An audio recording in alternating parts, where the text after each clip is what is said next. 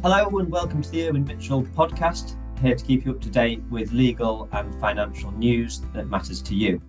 My name is Samuel Hill and I'll be the host today. I'm a partner in the medical negligence team at Irwin Mitchell Solicitors, and I have the pleasure of representing one of our guests today, Sarah McDonald. Sarah herself was diagnosed with cervical cancer in 2016 and sought Irwin Mitchell support following an earlier misdiagnosis. Sarah has written an open and honest account of her battle with cervical cancer and the impact this had on her family in her book, The Spider in Mummy's Tummy. Today, we're also joined by Bridget Little. Bridget is the Head of Support Services at Jo's Cervical Cancer Trust and oversees the charity's helpline and online support services. For listeners not already aware, Jo's Cervical Cancer Trust is the UK's leading dedicated cervical cancer charity. I'm delighted to welcome you both to the podcast today. I think, in terms of where we might start, and for our listeners, and also maybe for Bridget, it would be great if Sarah, you could start by explaining the journey that you've been on. Hi, thank you for having me. Yeah, absolutely. So, I was first diagnosed with cervical cancer in 2016. I'd had a cervical smear in 2013, which had been had come back as normal. There'd been no problems with that. And then slowly, sort of over that three years, I started to get symptoms. So the first symptoms really that I got was just really painful periods. So I'd always had quite heavy periods, but they became much more painful to the point that there were times where I was kind of struggling to even go to work because of the discomfort and things. That was my first sort of symptoms, really. And then as it went on, they became more irregular. So I was just finding that I was bleeding at different times of the month. Again, really uncomfortable and just a lower sort of abdominal cramp that was kind of becoming more noticeable and more frequent. Uh, and then that became back pain as well, lower back pain. I attended my GP and just kind of explained what was going on and the first question was, you know, let's have a look at your at your cervical screenings, your prior ones and the prior ones, and they were all absolutely fine. So they kind of thought maybe it's endometriosis. Discussed a few options for that, and I ended up going for a laparoscopy to find out if there was endometriosis, what was going on, why why was it kind of so severe. And unfortunately, whilst I was having the laparoscopy, that's when they found the cervical cancer. So they actually found a, a visible tumour on my cervix at that time. Following that, I was diagnosed with stage 1B1 cervical cancer. I already had three children at this time, so they offered me a hysterectomy and said, you know, we think that's going to be the best treatment. I already had children, so I absolutely wanted to go for that surgery to give myself the best chances, really. I did have some laser treatment, um, and that wasn't successful. So then it was followed up with um, a radical hysterectomy following that, I was given the all clear. Everything was looking good. I was starting to heal and things. And then, unfortunately, less than six months later, my symptoms started to reappear. So the backache then was the most significant symptom that I noticed severe backache that was really stopping me from doing normal everyday tasks. So I went back to the uh, to see my consultant and was was diagnosed with well was uh, diagnosed with a recurrence of the same cancer. Unfortunately, this time it was quite a large tumour. It was filling my pelvis. It was uh, had already invaded my bowel, was threatening to invade my bladder. So I was having that was another symptom that I was having recurrent urine infections um, over and over as well. And it was they thought at that time that it was actually attached to the pelvic wall. So the only chance really for treatment then became chemotherapy and radiotherapy. At that time, it was all a little bit up in the air. No one was really sure why it had come back so significantly and so quickly. It was unusual, you know, for that to happen. But then I started treatment. I had a colostomy actually. They, they decided that because of the invasion to my bowel, that a colostomy bag would be uh, the best the best solution there. Um, and then I and I began chemotherapy and radiotherapy in 2017 for seven weeks. Um, and thankfully, I got the all clear after that. Everything was okay. I still have a, a permanent colostomy just due to the damage. So I did get damage to my bowel. But yeah, I, I'm now five and a half years, nearly six years, all clear. Thank you, Sarah, for sharing that with us. And it's obviously been a very difficult and probably at times emotional journey. And I think staying positive throughout it must have been really difficult. And just fantastic outcome that that you've you know five and a half six years on still with the all clear. I think um, Bridget Sarah in there mentioned a number of symptoms that that she had, including painful, heavy, and irregular periods.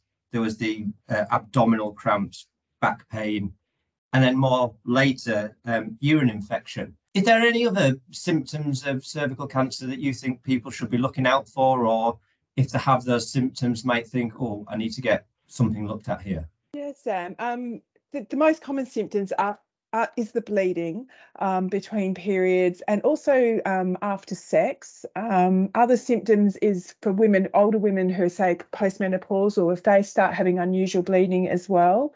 Um, and as Sarah mentioned about, you know, the pain that she was having in sort of the abdominal area and also sometimes for some women, pain during sex. So these symptoms alone don't necessarily mean that someone has got um, cervical cancer. It can be a number of different things, but we always, you know, suggest and recommend to people they go and talk to their GP about those symptoms if they if they come up. Okay, thank you.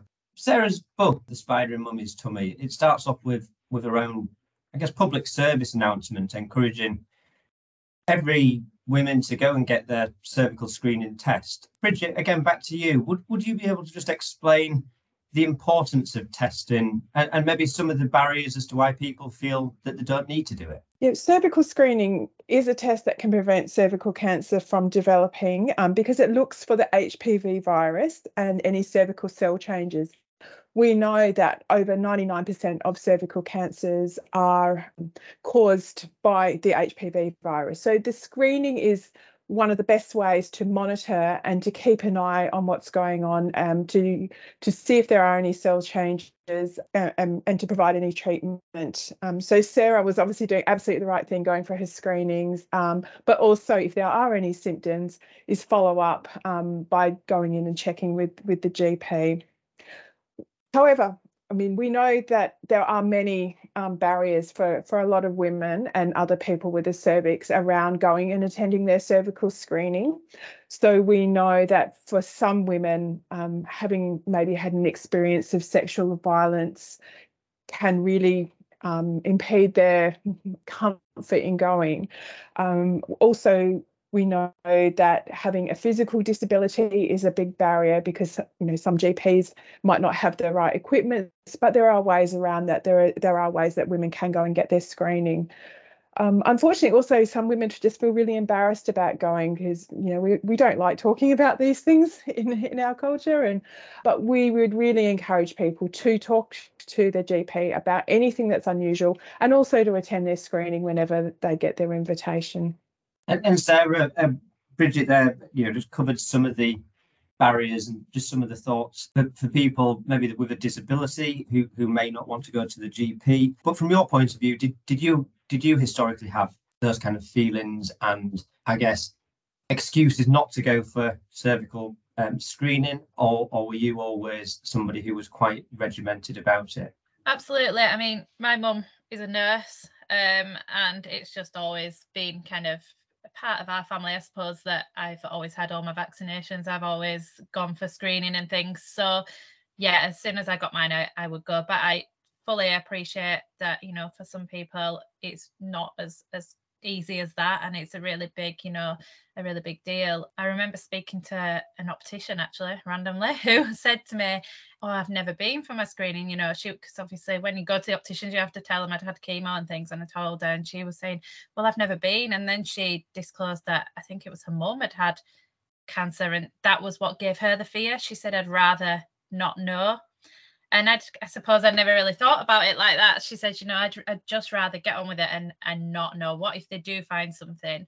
But I sort of told her my story a little bit, and I just said, you need to know, you know, because these things get progressively worse, and if you can catch them early, the treatment is just so much less invasive, so much easier to deal with, and there's just so much more chance of success as well. So absolutely, you know, it, it can be uncomfortable, but it trust me you know having everything that i've been through is is much more un- uncomfortable and invasive so if you know if you need to take a friend with you or practice some sort of breathing techniques that kind of thing there are things that you can do but it's it's always worth going and getting checked i think it's that um, earlier screening earlier diagnosis earlier treatment, better outcome. And Bridget, does that um, does Jo's Trust support people who might actually be having some of those fears around uh, having screening?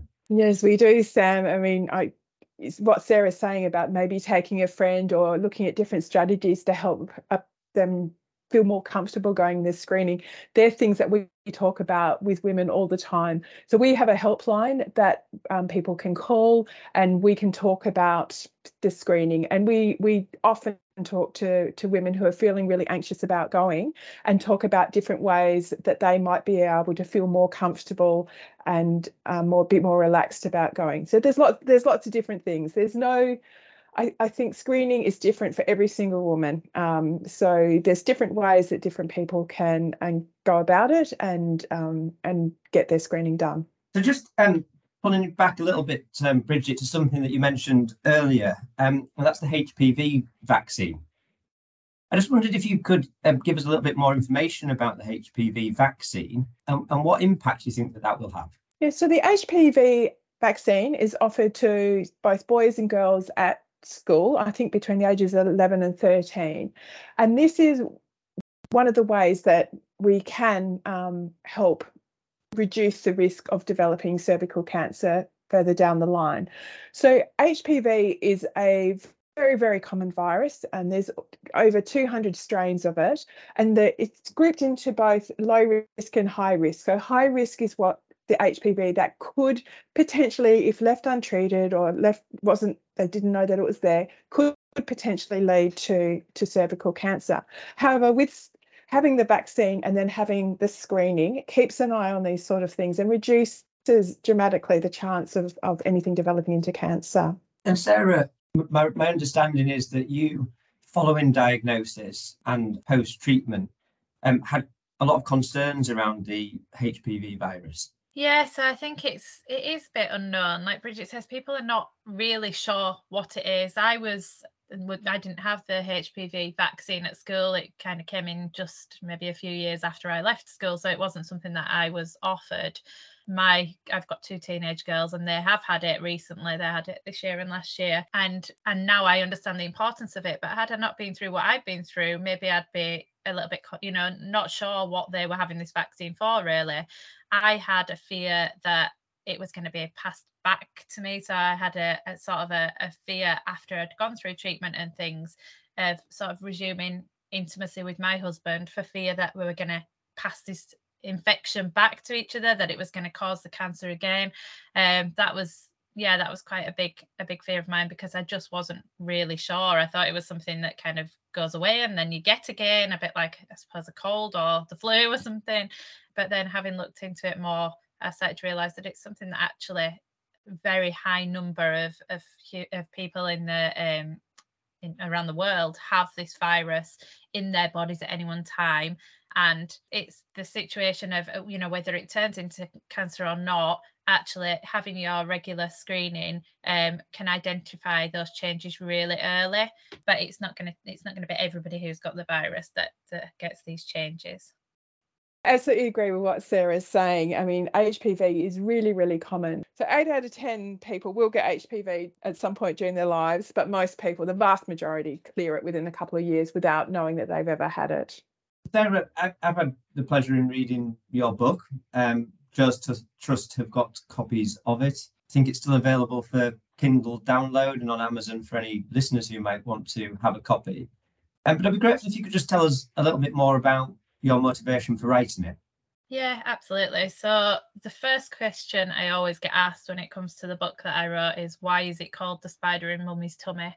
And the reason it's called that is because when I first got diagnosed, my children were two, six, and seven and the six and seven year old were able to understand a little bit more but obviously trying to explain to a two year old what cancer is is really difficult. So we told him about a bug. I think it started off mummy's got a little bug in her tummy and needs to have an operation to get it out um, and to make mummy better.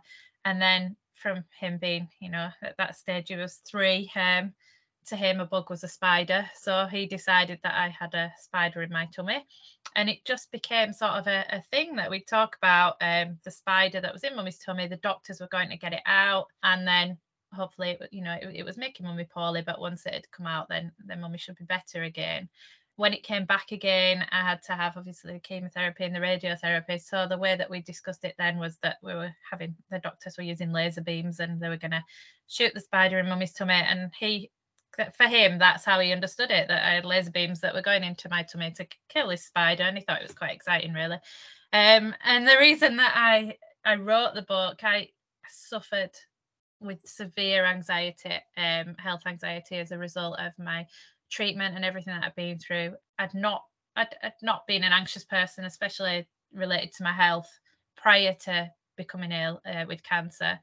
But once I once I got all the all clear and things, I just lived in fear. It got progressively worse that I was going to get cancer again. Um, in the year after I finished treatment, I had breast scans, chest x-rays, a, a, doctor's appointment after a doctor's appointment. I had camera tests and all sorts because I was convinced that there was cancer in my body. And it didn't matter how many PET scans, MRI scans, it didn't matter anything that they told me and did. I was absolutely convinced that the cancer was either there somewhere or was it was going to come back and I was I did get quite ill with it. I was working as a teacher at the time, um, and I had to have time off work because I couldn't focus, I couldn't concentrate at work because you know due to the anxiety.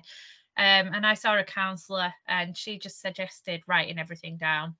So I wrote everything down, and I wrote it down as my story. And then I just I just thought, you know what, if this is how I'm feeling, then how how must other people be feeling? You know, everybody who's been through what I've been through must be feeling the same.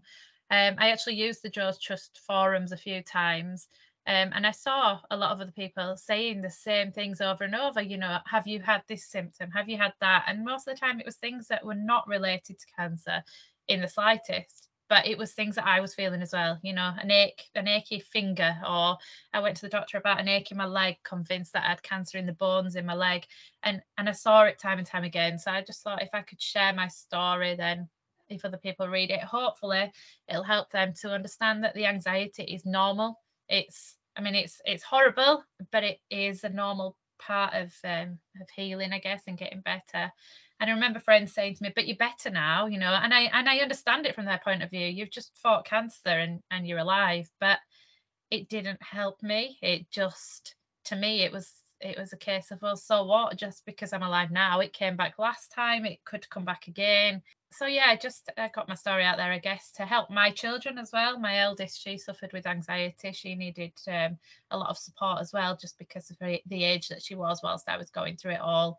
Um, and she had thoughts that I was going to die. And she didn't have thoughts that I was going to get cancer again. She had thoughts that someone's going to kidnap me in the night and all sorts of, th- of strange things. But it was all a part of that. And she ended up having counselling. So she has read my book. She's 14 now. We waited until she was 13 and then she read it. And yeah, it just helps her to understand what we went through at the time as well.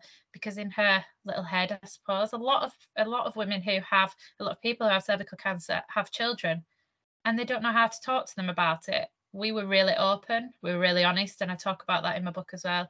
We never shied away from them being involved in appointments, from them knowing what was going on. I don't know if that's the right way to do it, but that's the way that we as a family felt that we wanted to go about things. So they came to hospital appointments.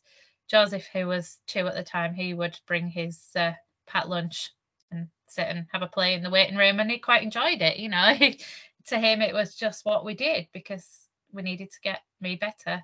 So that yeah that's really why i wrote the book. It's written in my words. I'm not by any means uh, an author.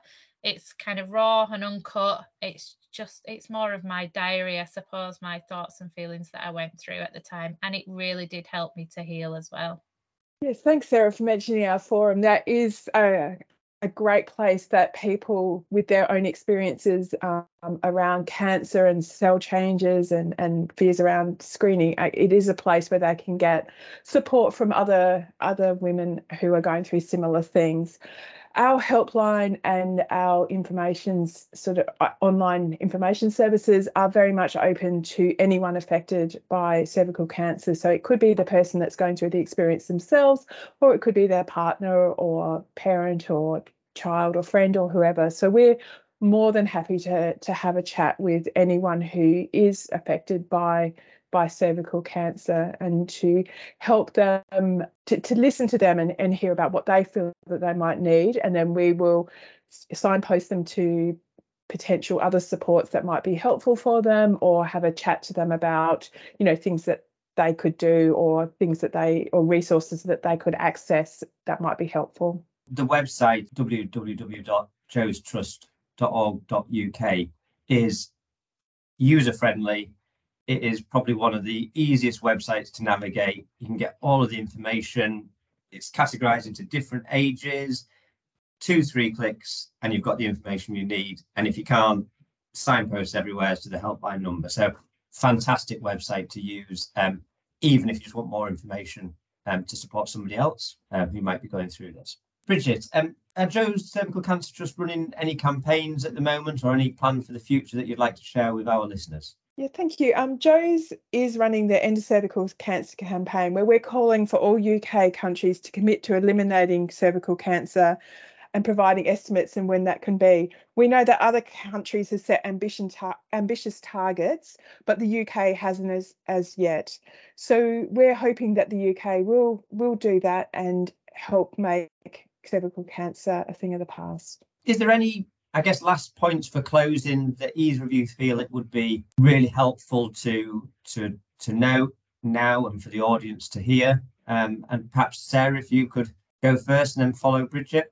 Yeah, absolutely. So I think my sort of main point really um, is that I'm now five and a half years down the line. I'm actually retraining. I did go through the menopause. Obviously, as part of my treatment, I went through the menopause at the age of 30, which was really difficult. I was really lucky that I already had three children. So I've not had to consider that as much. Um, obviously, the loss of my fertility is is a, a massive issue, but I do have three children and I feel extremely lucky for that.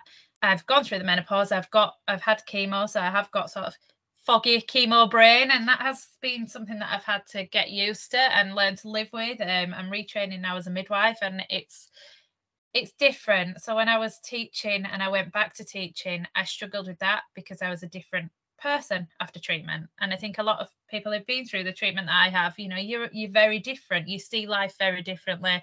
And and i don't have the same cognitive ability that i did have. But having said that i'm now retraining and i'm doing a job that i love and and my life right now feels really good you know? So i've been through some difficult times but it's not it's not being kind of that's it it's it's over you know? There is you do come through the other side. I don't worry about my health anymore in the in the way that i did. I as as time goes on i've i've learned to accept it and to embrace this new life i suppose. And yeah it's it's it's just a part of what I've been through and it is a part of who I am but it doesn't define me I I am still me I'm still mum I'm still wife and and I'm still you know I've got a good life and yeah, I just want people to know that that who are going through it right now and might be thinking, this is it. You know, it feels awful. I, have been there and I've felt that, and and now, yeah, life life is good. So you do get out the other side of it. And I suppose from from our perspective, the message we'd like to give people is that firstly, you know, anything around your cervical health, you don't have to go through that alone. We're here to support and to provide information as you need. So you can call our helpline, you can look at our website, you can join the forum that um, Sarah mentioned and get support from other people going through similar things. But I suppose we we always encourage women and other people with the cervix to take the invitation when it um, when it comes in the post to go and have your screening. We know that this is one of the best protections against cervical cancer because it's a way that um, people can be tested for HPV, that any cell changes can be monitored and treated before it gets to the point of cervical cancer. Well, I'd like to say a huge thank you to, to Sarah for taking part today, for being so open and honest and sharing with us what's been an understandably difficult personal journey. I'd also like to thank Bridget for providing more information about Jo's Cervical Cancer Trust, the amazing work that they do, and, and for providing that professional insight. So thank you so much to you both. And that's it for today. Thank you again to Bridget and Sarah. We hope that you, our listeners, found this podcast insightful. If you'd like to find out more about how we support our clients, then please visit our website at irwinmitchell.com. Alternatively, you can contact me direct at samuel.hill at irwinmitchell.com. Jo's Cervical Cancer Trust has a fantastic, informative, and user friendly website at www.jostrust.org.uk, or they have a dedicated telephone helpline. That helpline number is 0808 802 8000. Thank you for listening to Irwin Mitchell's podcast. If you found it interesting, then join us next time and for the next episode. Please stay safe.